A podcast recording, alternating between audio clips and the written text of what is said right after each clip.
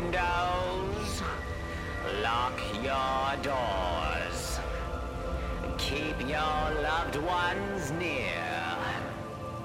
Time is running out. It's here for fear.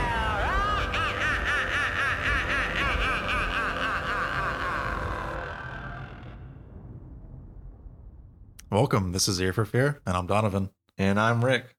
And this is the podcast where we talk about scary movies or movies trying to be scary. Today we are going to be talking about 1985's uh, House, starring William Katt. All right, so House. Uh, it says it came out in 1985, for actually it released in 1986, but it was uh, filmed in 1985. Um, one of my favorite uh, um, movies from the uh, 80s. Uh, let's give a quick uh, synopsis on it. Uh, Roger Cobb, who is played by William Katt, is a Vietnam vet whose career as a horror novelist has taken a turn for the worse when his son, Jimmy, mysteriously disappears while visiting his aunt Elizabeth's house. Roger's, uh, Roger's search for Jimmy destroys his marriage and his writing career. The sudden death of his aunt brings Roger back to the house where his nightmares began. The evil within the home forces Roger to endure an agonizing journey into his past, and soon Roger learns that the house is a gateway to a hellish dimension.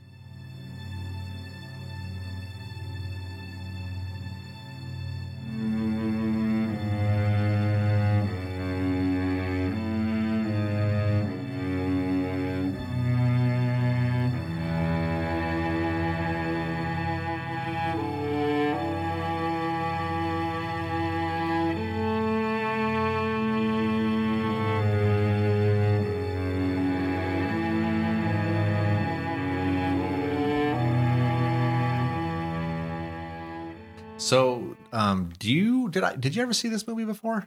Yeah, this is part of the repertoire of movies that you showed to me as a kid. I vaguely Okay. remember this movie when I was younger, um, just Yeah. because I remember parts of it. This was obviously before I knew what Cheers was, Oh yeah. so I didn't recognize Norm.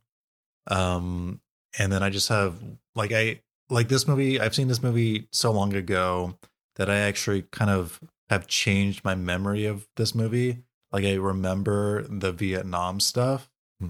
but then I'm like putting in stuff that wasn't in the movie that I think I just dreamt up of. oh really? Yeah, Like what kind of stuff? I don't know. Oh, I was thinking about this last night when I was watching it, but now that I've seen the movie, it's like overwritten whatever I dreamt up. oh okay. If that makes sense. Yeah. I um this I I remember when this came out in the theater. I think I was well, it came out in 86. I think early 86, February of 86, so I was 14 and I was uh I was living in Lodi at the time and and I'm sure Lodi nowadays uh 30 odd years later is is you know has more people and more populated but back then it was kind of a little smaller smaller city. I'm not going to say town but smaller city.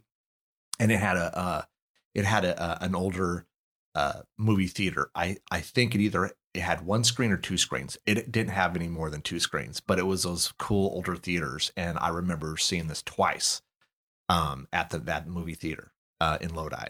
And i loved it both times. I still enjoy the movie. It's one of my um one of my favorites from from the 80s it's uh i, I mean it's it's it has some cool horror stuff but it's just kind of you know has some humor and some comedy going on there some, some decent special effects. I love the creatures with this thing um i i think the creatures i mean you know what are we 30 how many years later are we It's 20 25 years later i guess No, 20 25 would put us at oh well 2012. oh gosh so this is okay so i'm really i'm really dating myself here so No, uh, I used to think 20 years was like, you know, 1990. Oh my gosh! me. So we're looking So- at like almost 35 years later. Yeah, 35 years later, I still think the creatures look. Um, damn, I'm old. Um, I think the uh, uh, the creatures still look really cool. yeah. You know, I just wish there was more of it. Uh, uh, You know, rewatching it again today because I've seen this movie at least 10 times, and uh, rewatching it again today, I wish they would have done more of the creatures me too. because the creatures are really like really cool. You know, this movie's wearing a lot of hats because it has the Vietnam stuff, it's got the comedy stuff, and then it's got the horror stuff. So we'll talk about it. Yeah. So let's see. Let, us before we jump in. Uh, so we got William Katt. Uh, he's the he's the main character, Roger Cobb, who's the the the writer. Uh, we have uh, George Wendt, um, who plays his neighbor Harold. Um, He was obvious- like criminally underused in this movie. he really is. Um, and everyone would know him from Cheers, uh, Norm. Um, and then um, Big Ben or Ben, uh, you wouldn't know this, but there was a television show back in the 80s around the same time Cheers was out called Night Court. And Oh, and Ben, played by Richard Moll. So you had what was funny is when this movie came out, I'm like, oh, this is interesting. You got Cheers, uh, you have George Wendt from Cheers, and then you got Richard Moll from Night Court, and they and and one started at nine, one started at nine thirty, and I want to say it was NBC back in the 80s. Um, I remember was that. Night Court popular? Was it? A, I think yes, Night Court was popular. It wasn't as popular as Cheers.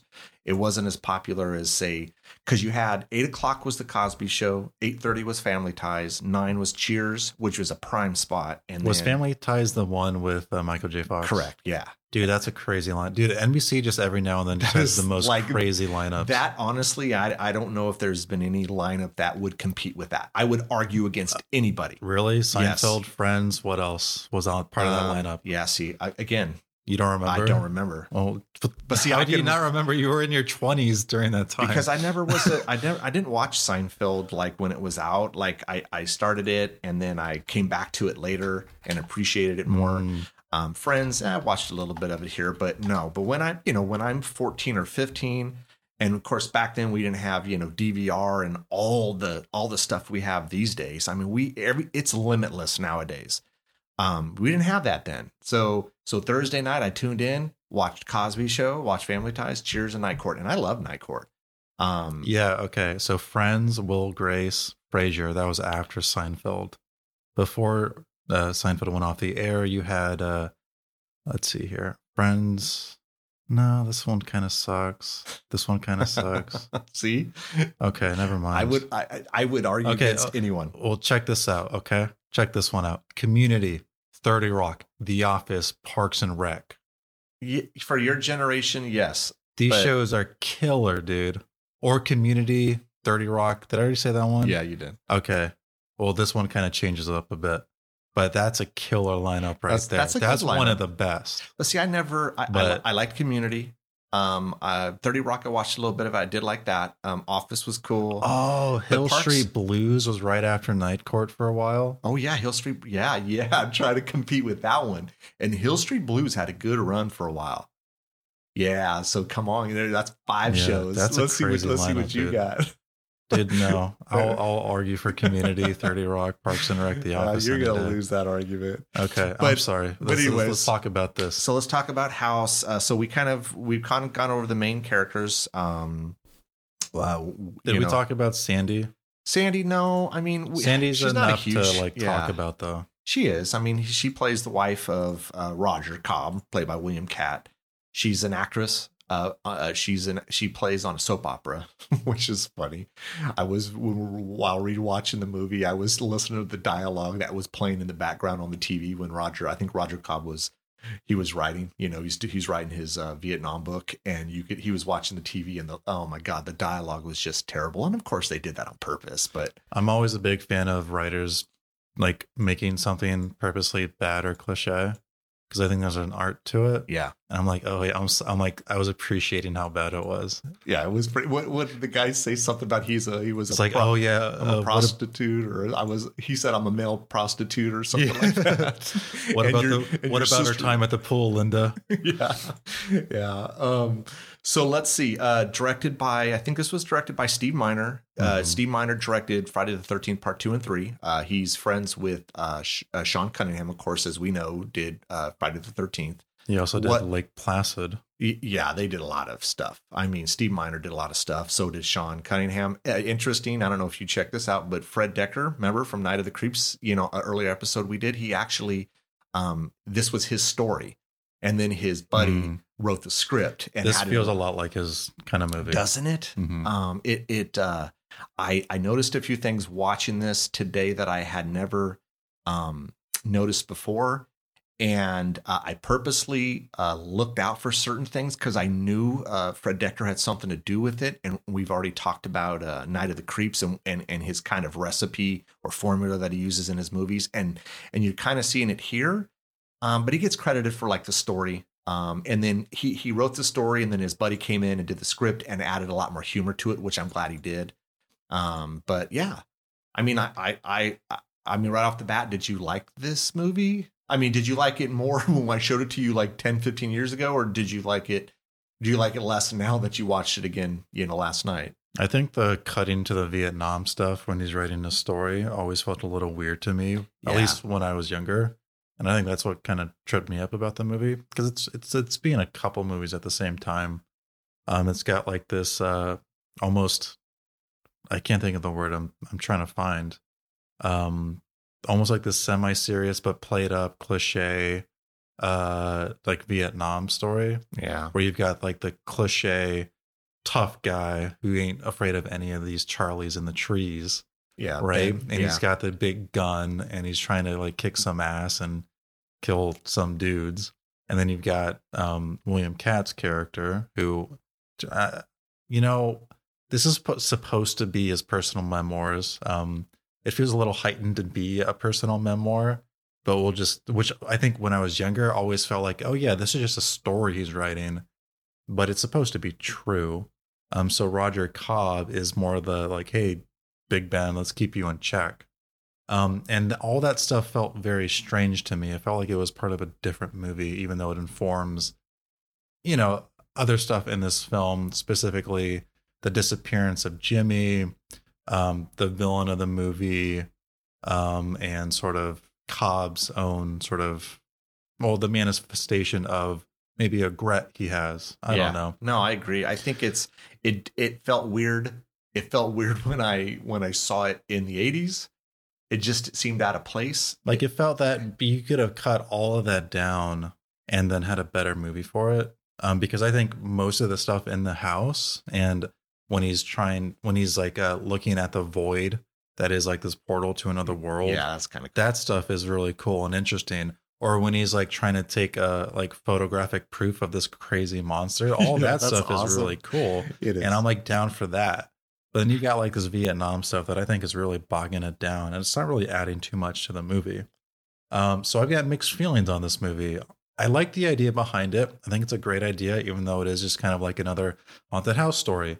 Um, but there's enough unique things to that that are going on in this movie to make it interesting.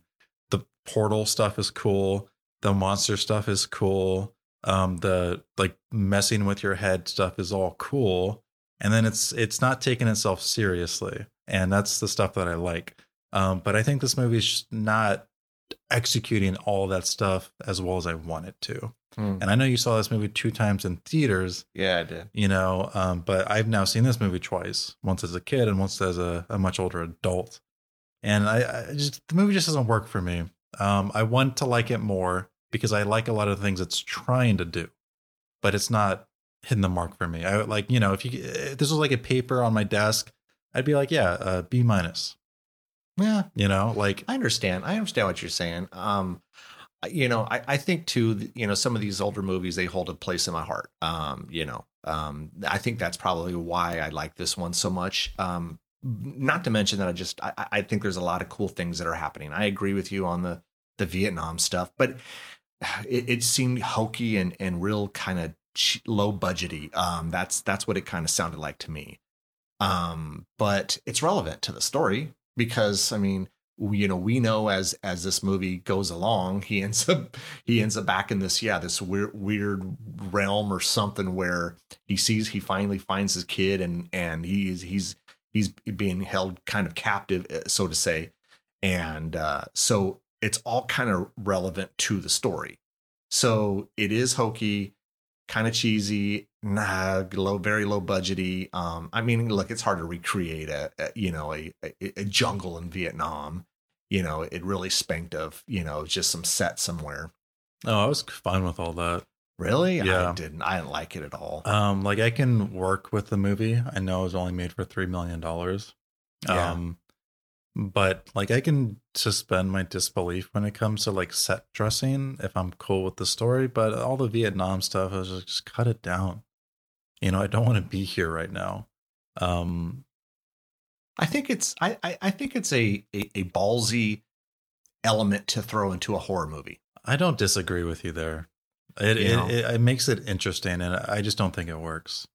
Yeah, I mean, I, I understand what you're saying. Um, so how we want to tackle this thing? I mean, we, you know, we know. Um, I mean, we could kind of jump around a little bit. We know um, the beginning of the movie. Uh, you know, we have a, a grocery boy delivering groceries to. Uh, I think this is uh, Aunt uh, Hooper, which is funny. I mean, that's got to be a again because Fred Dekker's involved with this. Tobe Hooper, Miss Aunt Hooper. Yeah, yeah. I, I I'm I'm almost positive this is some sort of. I, he does this a couple times in the movie. Can you explain what the reference is? So so. Tobe Hooper is a horror director, Mm. and so we know we know these guys are huge fans of horror, and they did it in Night of the Creeps. Remember, I mean, they riddled Night of the Creeps with uh, character names from um from either either uh, horror directors or writers. They did that throughout Cronenberg, Carpenter, you know, yeah. So we we know we know they did that before. I believe Mrs. Hooper is is simple is basically a, a an homage, paying homage to Tobe Hooper. Um, they do it. They do it a, a little uh, later in the movie where um, when the aunt's home goes up for sale. I don't know if you saw the sign, but it said uh, Craven Realty. That's got to be a Oh. play for Wes Craven. I mean, that's around the time of the height of uh, Elm Street, so I believe that's what's happening here. At some point, this stops being cute for me and being like, "Come on, man!" But they only did it a couple times. So they in Night of the Creeps, they they they like we said in the in the previous episode when we did Night of the Creeps, they they hit you over the head with it over and over again. It wasn't it wasn't it, it just seemed too much. In this one, they just sprinkled it a little bit here and there. I I caught it.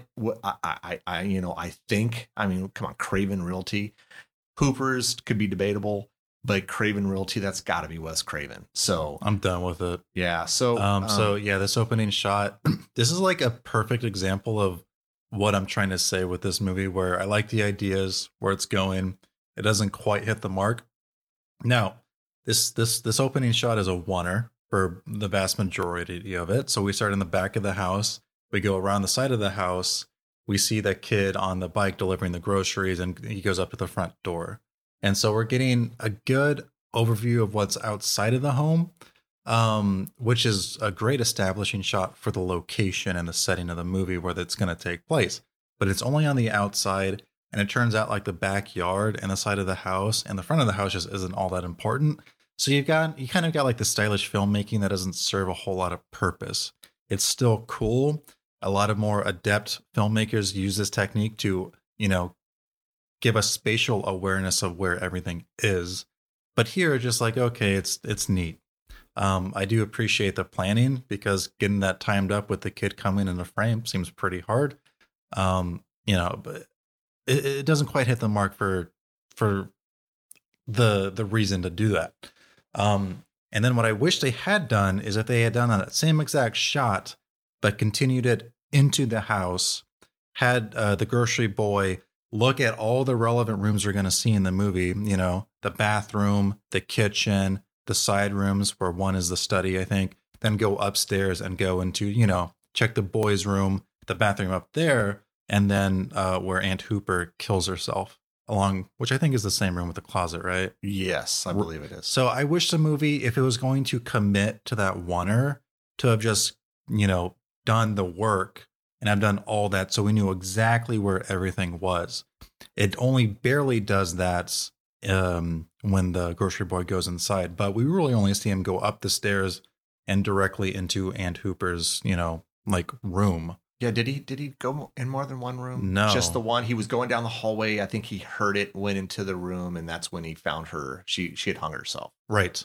And I wish the movie, because the movie knows to give us some sort of awareness. That's what it's trying to do in that opening shot.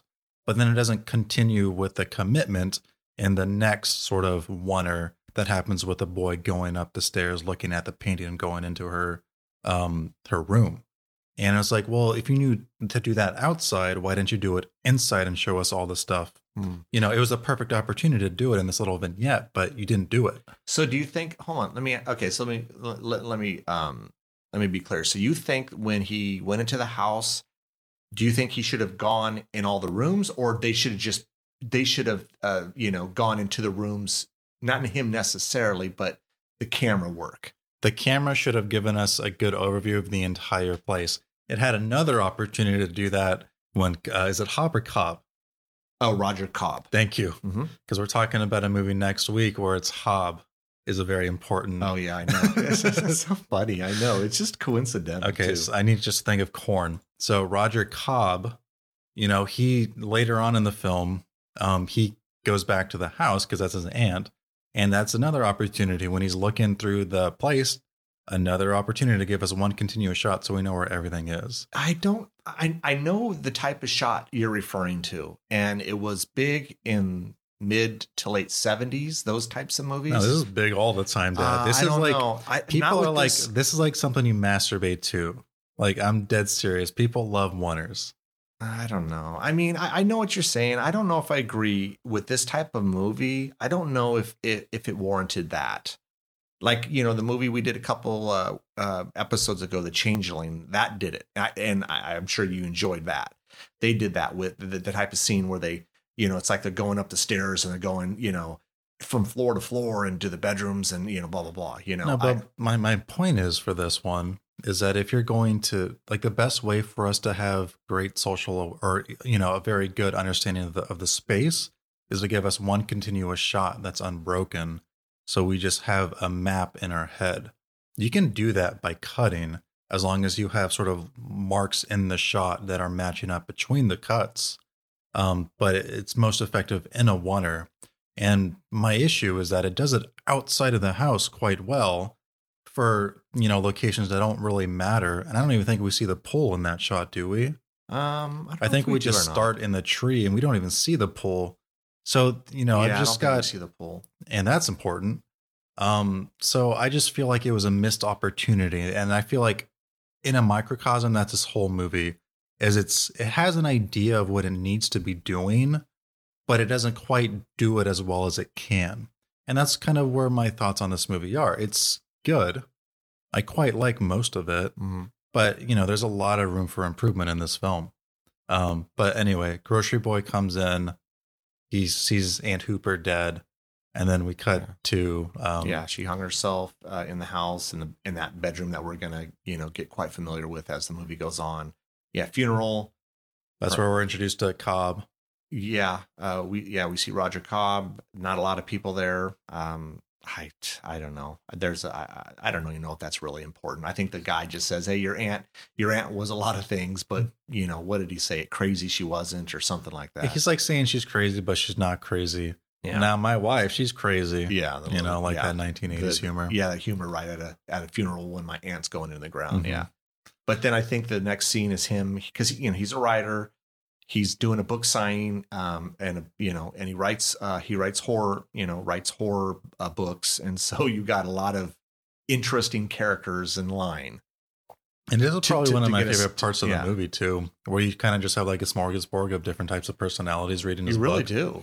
and you just got like this close up shot of each one like it's they're in profile you see their face you see you basically know who these people are just by looking at them and the one thing they say and that's like really cool i was like when i was watching i was like oh yeah this movie's gonna be pretty sweet if it keeps this up but you know it kind of falters for for me a bit Yeah, a lot of different characters there. Did you notice the one the one lady that was further back in the line and she was she goes, "Oh, aren't you married to so and so?" And he goes, "Yeah, but we're divorced." That's that's the lady from uh, Austin Powers. Remember the one that Nope. always yelled? Uh, you know, she'd always Oh, yell. Yeah, yeah. I forget I forget the actress's name, but yeah, Yeah. that was her. I know exactly who you're talking about No one else I really recognized. I mean, there was one guy that was like a almost like a combination of like Billy Idol and some and, and I don't know, uh, flock of seagulls or something. right you're talking about mindy sterling she's the Yeah. from austin powers Yeah, so she was she was the one in the line where she was yelling at him, you know. Yeah. But but you know, uh, you know, he does his he does his autograph signing. We know uh, his his agent is not happy that he's writing. He he hasn't done a book in like a year. Um, he's doing this this Vietnam book, and and his agent's not happy.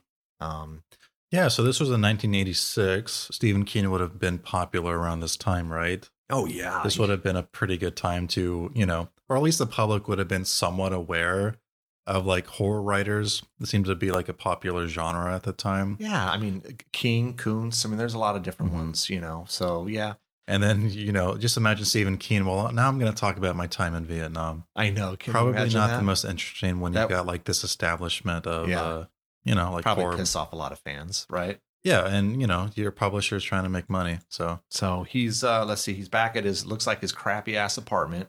Throwing did you see the microwave? Remember we talked in a previous episode with Morris about the microwave meals? there's no way you put a microwave meal with the cardboard on it, though, right? Well, you don't. I think Yeah. that was his lazy way of going, my life sucks. And so he throws it in there. No, you don't do that. Um, and I don't think you put it in for 30 minutes. I mean, now that was the 80s. I can't imagine it would it would take 30 minutes. Um, that's a long time ago for me. My memory stinks, but I'm pretty sure it wasn't 30 minutes.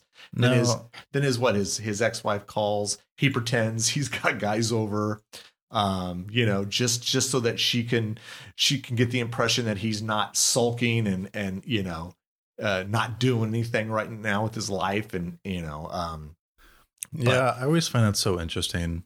And when we see like artists, like uh, the writer as an artist, you know, just because there seems to always be this downtime in their lives, and if there is any sort of downtime, like, oh yeah, it's a problem. Whereas uh, the Sandy character in this film, she's an actor, and if her her downtime is going to like lavish parties, yeah. where you've got like producers on her arm trying to get her away from a phone call to her ex husband. It's like, oh yeah, if I had to make a comparison between the two professions, like writers got it way worse yes. than actors. yes not to mention Um, most writers isolate themselves. Right. you know a- you know actors actresses they do not. They're always in the spotlight. Writers aren't. How often do you really see writers out and about? You don't you only hear about them when their book comes out and and people love it they hate it you know but they isolate themselves. You have to you know? How else can you write and concentrate if you're not in, some sort of isolation? Yeah. you know? Um or so- you know, as a, a cop says, uh, solitude. solitude yeah. Um did you notice uh again this goes back to what i said earlier on um when he called the fbi just to see if they had any additional information about his son because we find we we know as this movie goes along his son's missing so he he calls the fbi and the fbi says no so nothing new hey by the way can can you stop calling officer decker that, Oh, you know Fred Dekker story. Right. Yeah, I think that's the only three times I'd caught. dude, so- I don't care about that. I know. man. I just thought I never caught it before. Happened to catch it today. I thought it was kind of funny, but um, so I I think he just decides he's going to go and stay at the house, right? I mean, my well, he's trying to write the book at his Yeah. apartment, and it's not Solitude. working. solitude. Yeah, solitude isn't going to work at that crappy ass apartment. Yeah. So he meets with the realtor at the aunt's house, and then he's like, "Nope, I'm not going to sell it. I'm going to move in instead. Sorry for your paycheck, but it's not coming." Yeah, And then he starts to move in. it's a cool house though. I love the house. as That a house whole. is huge, dude. It's huge. Yeah. but I just love the the everything about it, the cool architecture. What's funny is that that that house looks like it's in a regular neighborhood. It, it would completely stand out in your normal standard subdivision these days. Well, for me, I just assumed all the houses were like that on that street. No, Don't we see like Tanya's house for a second? Isn't her house No. just like that? nope. Hers was just a regular house, and Harold's was just a regular small little house. It just we seemed. don't see Harold's house Yeah, we do. at all. Yeah, we we see his house. What? I don't remember that. Yeah, that. yeah. We, see, his like house. the inside of his house. No, we see like a, a quick shot, I think, of his house, and it just Hmm. looks like a little tiny house. Hmm. And especially when you see the inside of his house, it looks super tiny. So you just get the idea it's a small house. Well, the uncle was like a fisherman, apparently pretty famous. Maybe he had a lot of money from fishing. I don't know. Maybe. I, I don't know. Was he a fisherman? I know he caught that blue marlin, but Well, the realtor's like, "Oh yeah, I heard your uncle was quite the fisherman. Uh, he held that record for that that marlow for like multiple years. marlin, yeah, for like two years or something. Yeah. Is it a marlin? marlin? I, don't I think it's a blue marlin. I don't care. Those are big ass. Like those were like game fish, you know, like those were like the ones you get on, you know, you get in the ocean and you rent a big ass boat and all the fancy equipment to try to to try to land one of those. Do you eat marlin? Oh, I don't know. I can well, I can tell you I've never had marlin. So you just kill a fish for no I think reason? I think it's like, for trophy. It's yeah. Okay. Isn't that stupid? I know. yeah. There's a lot of people that do that. Okay. Um. So he moves in. Uh. Does the weird stuff? Oh yeah, the weird stuff kind of starts happening pretty quickly because he he like hears a voice or creaking from upstairs. He goes to check it out. I think along the way he sees his, his old kid's room that really hasn't changed at all. And then he goes into his aunt's room, and then you know he sees her about to hang herself, and he's like, "Oh yeah, the house beat me. Yeah, I didn't know it was out- going get- to." Get out, Roger. I don't know how it beat me, but it did. Get out while you can, and then of course it's just a you know it's just a ghost. Oh, dude, I It's just- love I love that. I do too. Yeah, That's a cool little scene. Now, do you think that the bedroom is is his son's bedroom, or because remember we know that he grew up there, or is it his old bedroom? you think it's his bedroom hasn't changed because my my impression is that they the three of them the family lived in with the aunt for a period of time. Is that the impression? Yeah. I just thought they maybe you know they were just they just visited a lot. It's possible. But the movie's not clear on it. It's possible. That's a huge house. I mean, it's possible they lived with her. I, I, you know, rewatching, I'm like, well, was that his old bedroom? Because we, because you know, he says, well, you know, uh, my aunt raised me, so Well, Jimmy has like a thing for cars, and the bed was a car. yeah, I just assumed it was Jimmy's bedroom. it could be. I mean, his his, his way of getting close, you know, to him that now that he's gone, Right. you know. But yeah, weird weird shit is happening already right off the bat. hmm Um, you know, we got yeah, so we got that. You know, he's I think he meets a Harold. You know, right around this time, uh, Harold recognizes that he's the Harold played by George Wendt. He recognizes he's Roger Cobb, the writer. Blah blah blah. You know, so Right. He's got a book of uh he's got a Cobb book, but it's all like torn apart. There's no no seam or anything. It's just pages. yeah, he goes to have him sign it. It falls all over the ground, and and you know, It's interesting too because Cobb seems to be a popular writer. Um, he does seem to be like of that King mold where people just seem to know who he is. You know, like Yeah. all he says is like his name is Cobb Roger Cobb, and it's like, oh yeah, the writer Roger Cobb. That doesn't happen for most writers. yeah, I I think Huh. even in the mid '80s, I was like that. I didn't live back then, but how many writers do you know these days? Probably not a lot, unless No. you're like an actual book reader and you're like in that community. But we're talking about just some random guy, you know. So I just find that interesting that Cobb seems to be like this very famous guy. living in a horrible, crappy apartment. Yeah, You know, I don't know. Maybe maybe writers in the '80s didn't get paid well. I don't know. no, it's look. Um, so- Um, so what happens next? Oh man, a lot of weird shit starts happening. Um, I think we get. Do we get the whole blue the the Marlin situation where because little things are happening here and there. I'll You be honest, like most of this movie, when it comes to the the weird event stuff, just kind of all kind of mesh in my brain is Yeah. happening at, almost at the same time. It it almost well you know it kind of it kind of is. Um, I, think he hears you know he hears the um. he- I I think he's you know he's he's trying to sit down and, and do some writing on that that really super old computer. Um, I mean we have it lucky these days. The computers nowadays versus then it just cracks me up looking back at those. But anyways, he's doing some writing. Um, he hears a noise and then he turns back and then the marlin that's you know stuffed and hanging on the wall goes crazy. Uh, he beats it over the head with the trophy. I think he goes to grab a shotgun, puts a hole in it, throws a, you know, throws a, uh, a towel or something over the top of it. I think in the him trying to get the shotgun though, like gardening tools start being thrown at him. Um, Is that no? No, I think the gardening tools are close. Like, didn't the gardening tools remind you of Evil Dead too? Uh, I was gonna make that comparison at Yeah, some point when we're did. talking about this movie. A lot of this movie feels inspired by The Evil Dead, Yeah. down to a guy dealing with crazy shit happening in one place. Yeah. That basically describes Evil Dead 2 to a T yeah. and most of Evil Dead.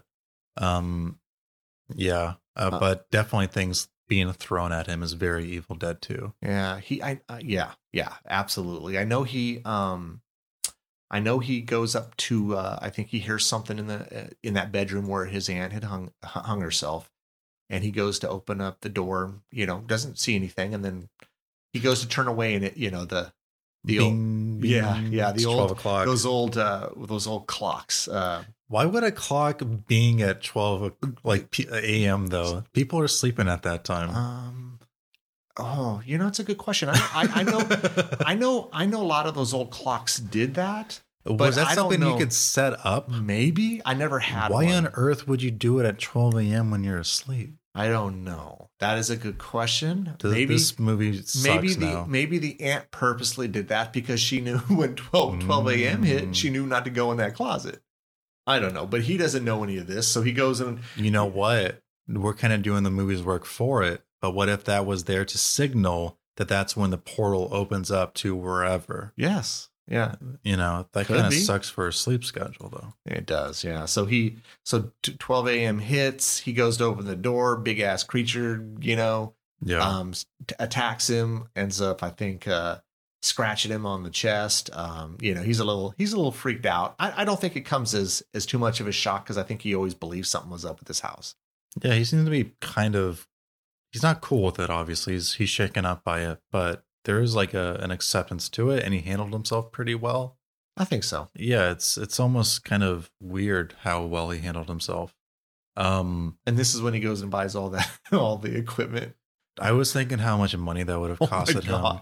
especially for a writer living in like an okay apartment. Like that must have been back in that money like tens of thousands of dollars. Because he looked like he had like state of the art like video mm. cameras oh he did? in the mid 80s dude. Oh all that stuff was ridiculous back then. Yeah. Remember i told you i mean the vcr was five to seven hundred dollars. Can you imagine what all that recording equipment and cameras and regular cameras and all the stuff he I, yeah you're probably right easily over 10 grand. All right i just want to like make a quick comparison or i'm sorry a, a correction.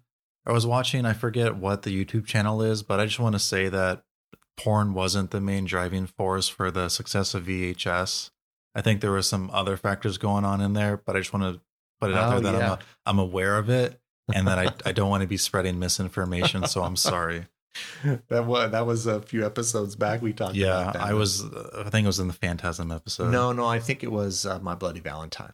I think it was my phantasm. Was it phantasm? I, yeah darren was part of that conversation oh so okay. Well then it, then it definitely was phantasm if darren was part of it. Anyway, he goes crazy, buys a billion things just so he can get some proof. Opens the closet door, you know, everything's recording, about to take a picture, nothing is there. He hasn't, you know, figured out yeah that it's at midnight where all that crazy stuff happens. yeah Um, and then I think like he's doing a test run, right?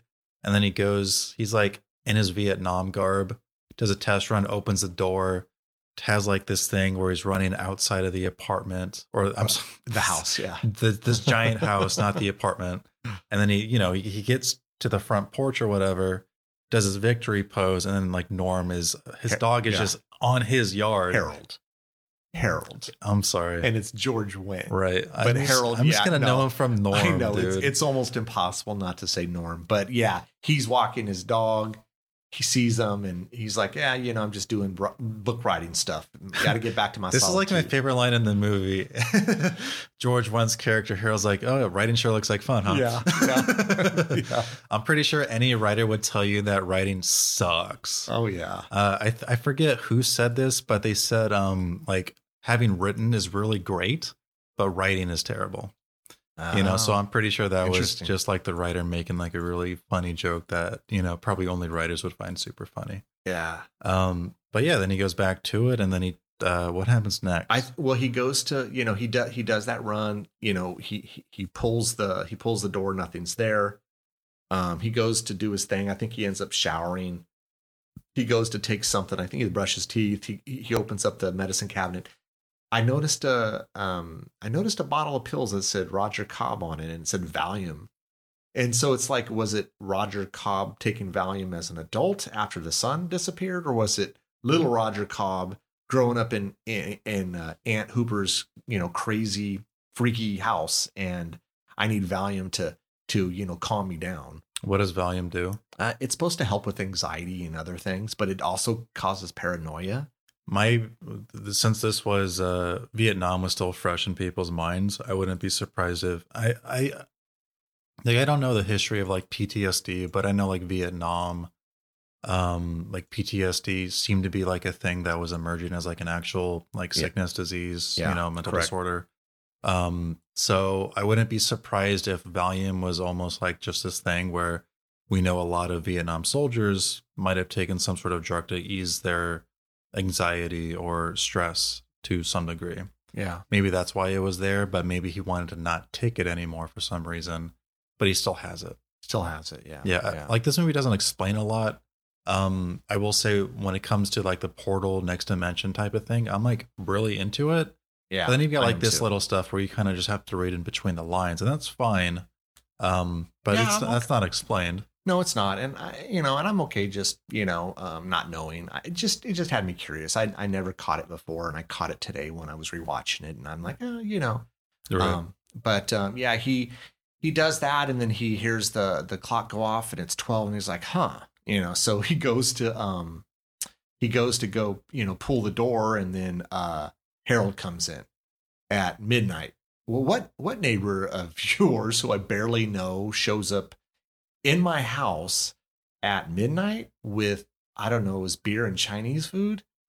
yeah, if uh, Harold was more of like an obsessed fan, I'd be more like willing to believe that. But it's just weird. It doesn't make a lot of sense. Yeah, I mean, it was, you know, I mean, I guess it it, it helped with the, you know, with the story, but I mean, yeah, what, what I, I don't know any friends or neighbors that would just show up to my house. You know, I met you once or I'm pretty twice. sure he had like food and beers. So Well, he did. He did have food and beer, but but at, but at midnight, I just met you, and you come into the. You didn't knock. You came into the house, and so it freaks Roger out. there's a lot of that in this movie. He does that Yeah. a couple times. He I don't get it. Like Yeah. I think even back in the 80s, that wasn't like a thing where people are just barging into people's homes. N- uh, no, No. No, I thought I heard I knew of, but No. uh, but you know he they they go downstairs, drink some beer, eat some Chinese food. You know, Roger explains to him, "Hey, my aunt thought this house was haunted. You know, no offense, but your your your aunt was Looney Tunes." And he and then you know he he tells him, "Look, I think there's ghosts in this house." Well, you know, um, The more I think about this movie, the the the more each scene feels inconsequential.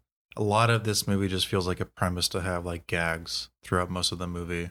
Right. Um even the cop scene, probably the team Yeah. with, the scene with the most tension, is just kind of like a thing where nothing of note happens. Um so in that scene we've got the fake Sandy getting shot, which is really some monster, right?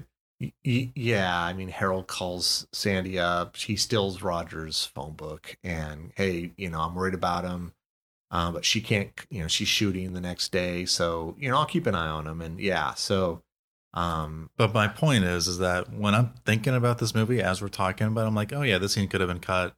This scene could have been cut. This scene could have been cut because nothing's actually driving the movie forward. there's a there. I don't know. I mean, there's a like few, it's not until like the last 30 minutes of the movie where like the plot actually kicks in. I don't know. we could almost I mean, cut like all of Act Two, and then we would be exactly the same. Uh, yeah, maybe. I don't know. I mean, because this this movie kind of holds a place in my heart. I don't I don't want to say you're right, but you're not wrong either. Um, there are a few things that you know, rewatching it, going, yeah, I, you know, we could have got rid of that and got rid of that, but but you know, I'm so used to it because I've seen it so many times that it's just you know, it's just ingrained with me. So you know, um, so yeah, I mean, he. I, I think we see a, a, a Sandy at the door. We think it's her in this purple dress. Um, he has the shotgun. He puts the puts the shotgun in the in the shells on the table. One of the shells, you know, falls down. She goes to pick it up, and all of a sudden comes up, and it's not her. It's some you know some cool creepy monster, you know, woman. I love this thing. I this is typical '80s for me. Um, I I love all the vibrant colors for it. It's hokey, but it works. It's also very slimy. Movies back then really like to add some slime to their monster design. Yeah, I mean, that's yeah, they did. You know, there's a lot of movies that were like that back then. You know, I don't know. I just yeah, you know. So, um, I you know they do their thing. I think he ends up, uh, think he ends up shooting her, right? yeah, like in the stomach, Yeah, twice with the shotgun. She flies out into the house. Of course, Harold out of the house. out of the house yeah um onto kind of near the porch area the stairs area um and uh so uh harold hears it thinks you know crap he's trying to kill himself you know he's he's he's he's gone a little he's gone a little loony you know he thinks there's ghosts this and that and and so harold calls the police the police come out in the meantime he grabs you know the, the woman is now the woman is now gone the you know the creature is now gone and it's it's his wife and he's of course devastated Oh, holy shit i i killed my ex-wife I'm curious what the movie would have done if they had showed it from Harold's perspective because Harold sees him go to pick up the body, but he doesn't see the body. Right. yeah yeah he doesn't see Um, so I'm curious if if Harold had seen it, would he have seen the monster or Sandy? Because I think, you know, uh, Cobb seeing Sandy is just a house playing a trick on him, right? Pretty much. Yeah. Um, the house messes with I wish the movie had shown us what Harold saw, but the movie for some reason is like, well, let's not get Harold into the picture quite yet. Let's keep him at arm's length. Well, I think it was because of the view where Harold was in his house. All all he could see was Roger on the. I know what you mean. I know what you're saying. Okay, my bad. I understand what you're saying. You you kind of seen what what Harold would have seen if the shrubs and everything wasn't in the way. Right. I kind of see, and this is, I think now that we're talking about this, I think the pacing of the movie is all screwed up for me. Like, if, if we're just having too much fun, like, if you like the fun stuff in this movie, I think you're having a good time. But for me, I want the movie to be propelled forward in every single scene, and we're not getting that with all these fun scenes. What if you brought in Harold a little bit sooner with, you know, him seeing like this dead creature that he shot instead of Sandy, right? And now Harold is part of the whole scene, and then Harold's introduced to it a little bit sooner No. instead instead of like the last thirty minutes or whatever, where he's like at the harpoon and the monster or whatever. Like we, I, I already say Harold is under or George Wendt is underused in this film. He should have been brought in way sooner, been part of the antics. I think we would have had a better movie for it. I'm not saying he wasn't underused, but I don't think I'd like the idea of him him being part. He's he's a, he's part of it a little bit, and I think that was perfectly fine for me. I think too much would have taken away from the atmosphere of the movie, and and this is really about you know Roger Cobb beating this house by himself, not not with his not with his neighbor Harold that he you know guy that he barely knows. This was all about him conquering this, and I think you adding Harold in the equation more takes away from it. That's my opinion. I think. Well, and I know it's your opinion because you're saying it. Whatever. I'm gonna Um, beat you. so I think this movie doesn't really have much of a theme. Um, I think if it did, it would have played a little bit more um, with that idea. I just think that kind of pops up at the very end of the film where he beats the house, quote unquote, and he beats Big Ben, which is supposed to be like this manifestation of the house. You know, but I don't think the movie does a good job of establishing all of that until the very end. And at that point, it's like, okay, well, I don't feel any stakes because the movie we've just been having a good time doing silly stuff this entire time.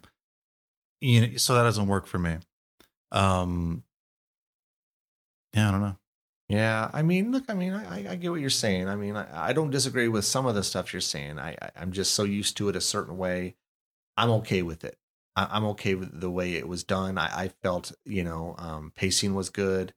You know, there are a few things here and there that I wouldn't have, you know, mind being, you know, cut out or changed. But, but as a whole, I don't, I, I don't think I would change anything because I'm so, you know, I'm so used to this version and Like I and think again, I grew up on this version, so I think this movie would have been better if it established sooner that Jimmy was alive and that the house had Jimmy. Um, because we don't see Jimmy until he's basically saved. You know, we see that thing in the painting where Jimmy is trapped in the mirror, yeah, right? And then he goes through the the mirror in the bathroom, you know, uh, down to basically back to Vietnam, which is just the house saying, "Okay, I know this is a hard time for you, so welcome back." Also, here's Big Ben, and he's somehow involved. Um, but then Jimmy is immediately found in that cage. He gets Jimmy out of there, being chased by what Big Big Ben. and soldiers, right? Just random no, soldiers. the soldiers were later on. Okay, Yeah, because remember he went into the closet. This is when he did have Harold's help, and you know he says there's a raccoon in the closet, and Yeah. and Harold's got the uh, the what is it the spear gun, and you know he's you could tell he's freaked out, know he's like holy shit, you know, and so um opens the closet, you know Roger's beating the the creature, um you know Harold shoots it with the spear gun, of course it does nothing. yeah. It's Um, like, well, I mean, it it makes it so Cobb gets caught with a fishing line and dragged into that gets space. dragged in that little that yeah that other dimension and uh that's when you see uh he sees ben um you know ben he's essentially flashing back to when ben was shot um and he didn't do anything about it so ben's there and and he has an opportunity to kill ben put him out of his misery because you know the he's going to be tortured and so um he doesn't do it Ben gets captured, and then you know, Cobb gets chased through like a light, which is basically the door from the closet. That's what I think you're referring to. Um, but but later on, it's just Ben coming after him. Okay. Anyway, my point is is that we don't know Jimmy is alive until he's saved. He saved a second. He saved like a couple minutes later. There's no stakes or drama in all that, and then it's just a fight with Big Ben. And then I don't feel there's a whole lot of tension there either. And the film could have worked better if it was just written in a way where Cobb isn't just conquering the house, he's saving his son.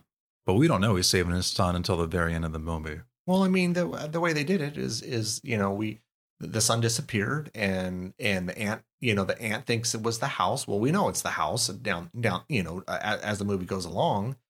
But I, I didn't have an issue with that. I mean, this was him dealing with all the stuff in the house you know to try to to try to figure out what was happening you know um you know to, to i don't know take it take it one step i know it sounds kind of crazy but uh, but you know to get through all of these different elements of the house and and learning the nuances of the house and and all the shit that's going on in it you know we we have you know we have that that creepy woman that he ends up he ends up killing uh, with the flying uh, garden tools buries her in the back. Then we're introduced really to that neighbor across the street the one that he saw earlier in the film jogging. Um, and uh, you know she uh, ends up showing up later with her son. It's like and this i found this funny too. It's like well I met you one time and hey, by the way, can you babysit my son? you know, that just seemed odd to me. But yeah, he's ends up becoming a babysitter for this this woman he's met once. Um, and he, you know, so the, ba- the baby falls asleep. He starts doing some more writing, some more flashbacks, you know. But this is the part I wish they would have. I wish they would have done more of this. Is when those little creepy kids with the weird faces, and I love those faces. I wish they would have done more of that. I love I just love the creature work in this movie. And I thought if maybe they could have done just a little more of it, you know, just a little, just just sprinkle a little more throughout. That would have been cool because we could have done a little less of the Vietnam and maybe some more of that. That would probably be my only like my only issue with it because I really like them. I just thought they did a hell of a job with those with the with the with the creatures, you know. Yeah, I don't actually remember the kids if I'm being honest. No, I think a lot is I yeah, I mean, I'm just learning. I do not like this movie. oh, yeah. okay. I'm sorry, Dad. Oh, the more we talk about it, the more I'm just like, yeah, this movie does not work for me. It's okay. I mean, you're Um, you're entitled to uh, your opinion, um, and you know, there's nothing wrong with that. Um, you know, I I you know, nothing that you'll say will change my mind. I just it's a movie I really like. I really enjoy. Um, you know, but I, yeah, the the kids were they they show them like twice, and they're grabbing the little the little baby, and they're taking him up the uh, the chimney, and that you see. Yes. Okay. Yeah. Now I remember these. Yeah. Yeah. Yeah. Yeah. Okay. Yeah. No, these are cool. Yeah. The creature design's cool. right. The movie's not. Um, I don't know, man. Well, anyway, so we have um what else do we got here? Uh you know, we know um the, the neighbor picks up the baby um you know, uh then we got some more, you know, more uh you know, more stuff with I think, you know, the the the he I think he has an epiphany, doesn't he, when he when he uh when he goes down to the shed or I, I don't know if it's like a painting room or a shed. Let's just call it a shed because there's garden tools in there. I'm sure that's where the aunt painted, but it has that creepy painting, which I I love this painting. But originally, when we see it, there's a like like a towel over the top of the uh, the top left corner. Well, he removes the towel, then he sees he sees the um the bathroom the bathroom mirror and his his son in it. So you know Yeah. he go he goes up there and tries to figure out okay what's what's going on here. Opens it up, nothing's there. Right. And this is like an hour into the movie. Oh yeah, Jimmy might be alive and in this house, but we find it out like, well, an hour into this movie after we've had all these antics, and I'm like, okay, well, cool. Maybe we should have had this a lot earlier. Um, like it's it's one thing to establish like the rules of the house, but you got to do that quick. You don't want to spend an hour of your movie just trying to get to the meat of it. Like, uh, it just it doesn't work for me, man. So that finally happens, and then we get all that stuff we've already talked about, where it comes to you know rescue, you know, experimenting with that that mirror, going down there, and then seeing what's down there, and that's where we find Jimmy Yeah, meets Big Ben, has a fight with Big Ben, and you know, there's no there's no stakes there, you know. So I think the bulk of this movie is, are you gonna have fun with it? Because if not, then there's really no other reason See, to to I- watch it. I have fun with it. right. So, uh, you didn't, and that's okay. I, I, had fun with parts of this movie. Oh, see, Um, that's good. but when we're talking about it, I'm like, well, now I wish that that stuff wasn't in the movie, so it could have. I, there's a there's a way to have fun with your movie and then progress your plot. People are always going to like mention Back to the Future because it's doing that perfectly. Every scene in that movie has forward momentum and it's super fun. Um, this movie is just doing one or the other. And I, you know, I think that if this movie had just like gone through a couple more drafts, you would have had a better movie for it.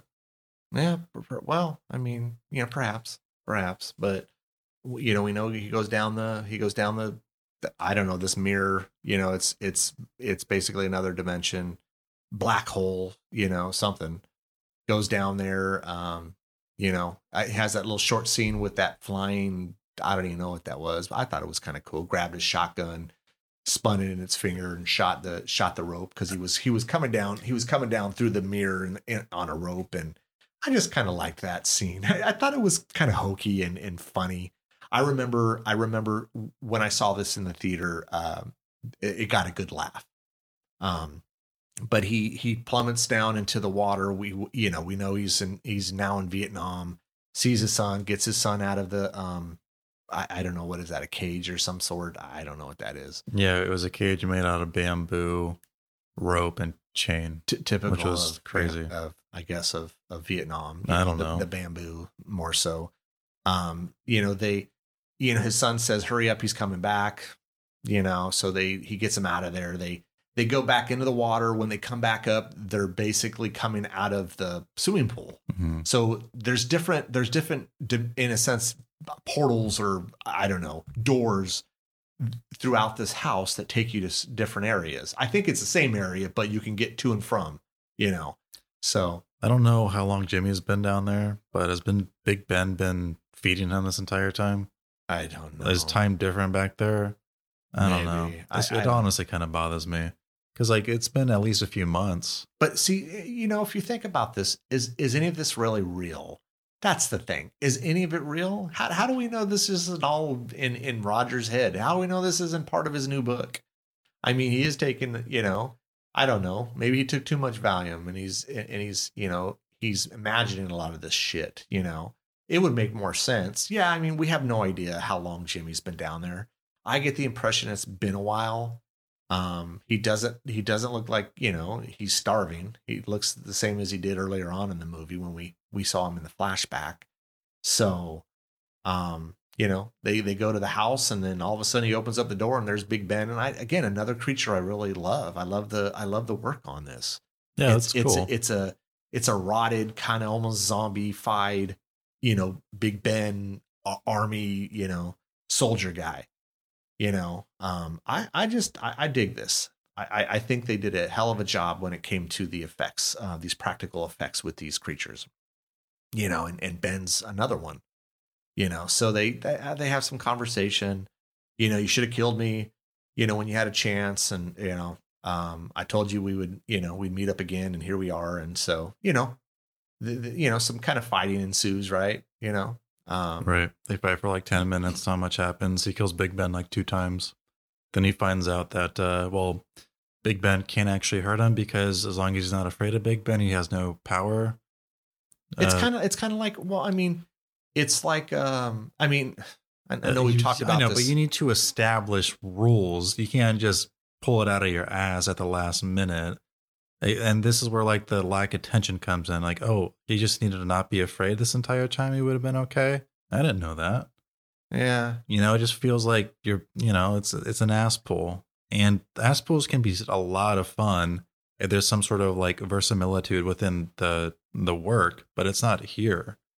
You know, I, I mean, if he's if he's gone through all of this and he was always afraid of the house, and the house always, you know, uh, I don't know, scared him, whatever, and now you know he's got to this point where he's just not anymore. yeah but he wasn't afraid of the house because why would he go back? Yeah i mean yeah maybe this is the the unknown with the house. Maybe that's what intrigued him. And then again his solitude you know? Maybe he was holding out hope that some that he would come across something you know? Because he knows that's where this his son disappeared was when he was at the house. So you know maybe a combination of all those things. Um but yeah i mean you know uh, we we know that he he has a a revelation. You know, as long as yeah, as long as um, I'm not afraid of this house, you can't. You know, what what does he say? I'm not. Uh, I beat you in this goddamn house. so he gets his son because you know uh, Big Ben has no more power anymore. If you're not afraid, if you're not afraid of the house or me, then I I can't do anything. So he grabs the the um, grenade, shoves it up his ribs, and you know blows him up. Mhm. You know, blows him up. The house catches on fire. Um, yeah, and him and uh, uh, Roger and Jimmy ended up outside. Uh, the uh, the wife Sandy or ex-wife shows up um, in a cab right as this is all happening and sees Roger and Jimmy. And of course, she's ecstatic because holy shit, my my son's my son's back. You know. Yeah. Yeah, I think it's that unknown, man. I mean, you know, you're not sure what happened. What the hell happened to Jimmy? You know, never not knowing is is horrible. So, um, but yeah, he he ends up, uh, you know, he ends up uh, beating Ben, the house, and and everything else uh, along with it. You yeah. know? Well, that's the that's the movie. you know so yeah i mean that's just about everything I, I mean again is it you know that's the thing it's like i was thinking about this we know he's a horror writer you know is all in his damn head man i you know yeah, but the movie isn't saying that in any way. And it is if, if if we're doing the work for it, then uh, you know it's a failing on the movie. Um, like there's there's no reason to think that at all. Zero. the only the only reason i brought it up was uh because of the Valium in the in the medicine cabinet which i never Valium noticed doesn't make you dream it doesn't. wild, It just crazy it, it doesn't. It just makes you paranoid. If, if there's like certain side effects, and one of them is paranoia. no, I'm just coming up with something, you know, out of my ass right now. No, and I know that's not the case here. That's, No. that's not what's happening here. But you know, yeah. um, just just for shits and giggles, I thought, you know, I'd at least bring it up and we can entertain it for like two seconds. I'm not. I'm not entertained not at all by that idea. No. No, I So- think this movie would be even worse if it tried to do that. This would be like a "Happy Birthday to Me" situation.